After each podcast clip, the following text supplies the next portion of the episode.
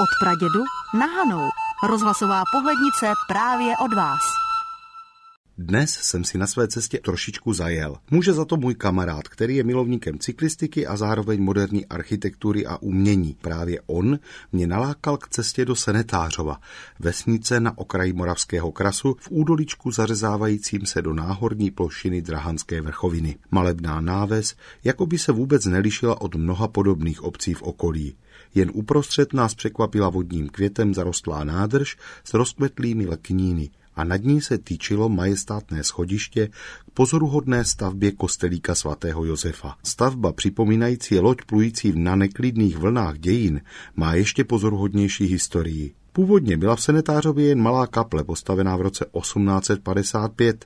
Za okupace hrozilo vesnici násilné vysídlení s tím, že zde vznikne vojenská střelnice. Lidé z obce se v roce 1942 na svátek svatého Josefa rozhodli, že pokud k vysídlení nedojde nebo pokud se sem ještě někdy vrátí, postaví ve své vesnici jako poděkování kostel zasvěcený právě tomuto světci, nebo alespoň opraví tu starou kapli. Po válce bohužel politická situace stavbě chrámu nepřála a vypadalo to, že lidé nebudou moci svůj slib splnit. Jenže pak přišla 60. léta, přece jenom jisté politické uvolnění a také výrazná náklonost správce jedovnické farnosti, pod kterou se netářov patří, Františka Vavříčka. Ten o slibu nejenom věděl, ale také jeho splnění podporoval. K uskutečnění záměru stavby kostela přispělo i rozšíření silnice z Vyškova do Blanska, kterému překážela stará kaple – a tak pan farář požádal v roce 1968 úřady o stavbu kostela jako náhrady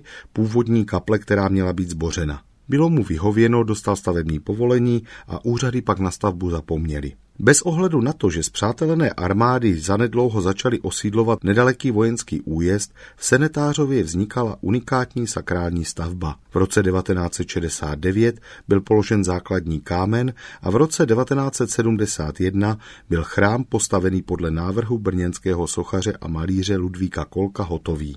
Celá stavba probíhala své pomoci a z příspěvku věřících. Úřady se o její existenci dozvěděli až těsně před dokončením a zavládla panika. Nejprve se uvažovalo o zboření kostela, potom o jeho přestavbě na kulturní dům, ale nakonec bylo jeho dokončení povoleno s tím, že ale nikdy nebude vysvěcen. To ale vůbec nevadilo věřícím.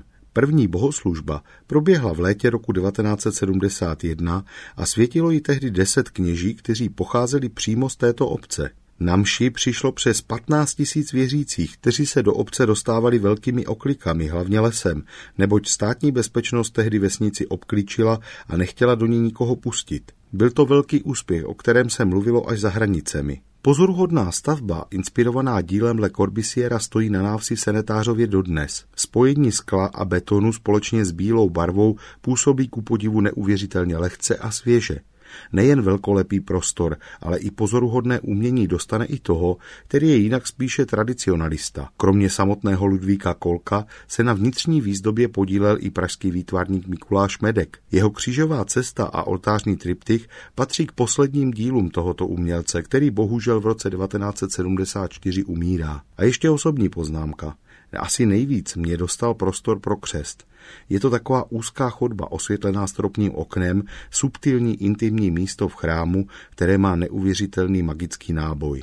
Pohlednici z kraje mezi Pradědem a Hanou, tentokrát ze Senetářova vám po vlnách Českého rozhlasu Olomouc poslal Mirek Kobza.